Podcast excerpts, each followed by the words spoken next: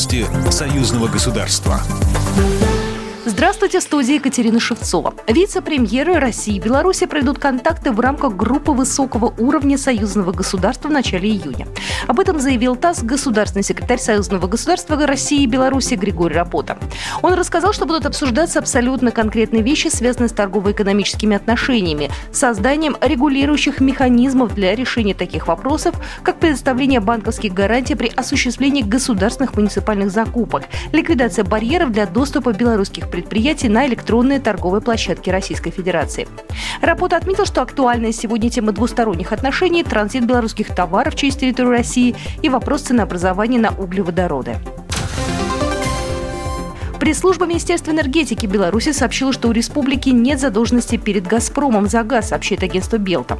По информации Минэнерго, в настоящее время между субъектами хозяйствования имеются разногласия по определению стоимости поставляемого природного газа с учетом его калорийности.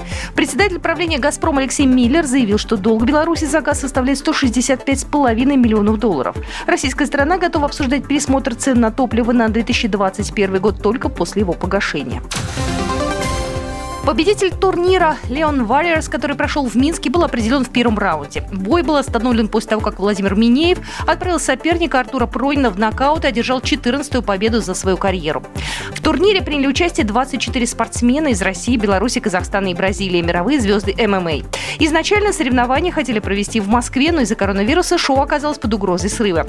Организаторы искали альтернативные площадки, в итоге решили провести состязание в Минске. Госсекретарь Союзного государства лично помогал спортсменам спортсменам с тем, чтобы перенести турнир из одной союзной столицы в другую. Пришлось задействовать министра спорта России, оперативный штаб по коронавирусу и погранслужбу ФСБ. С руководством Беларуси и главным санитарным врачом Минска турнир к этому моменту был уже согласован.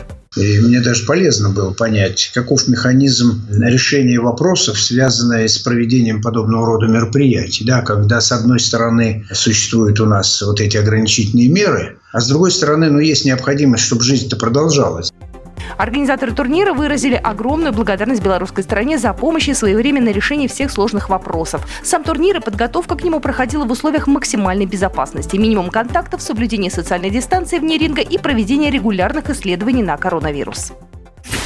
Программа произведена по заказу телерадиовещательной организации Союзного государства. По вопросу размещения рекламы на телеканале «Белрос» звоните по телефону в России 495 637 65 22. В Беларуси плюс 375 44 759 37 76. Новости Союзного государства.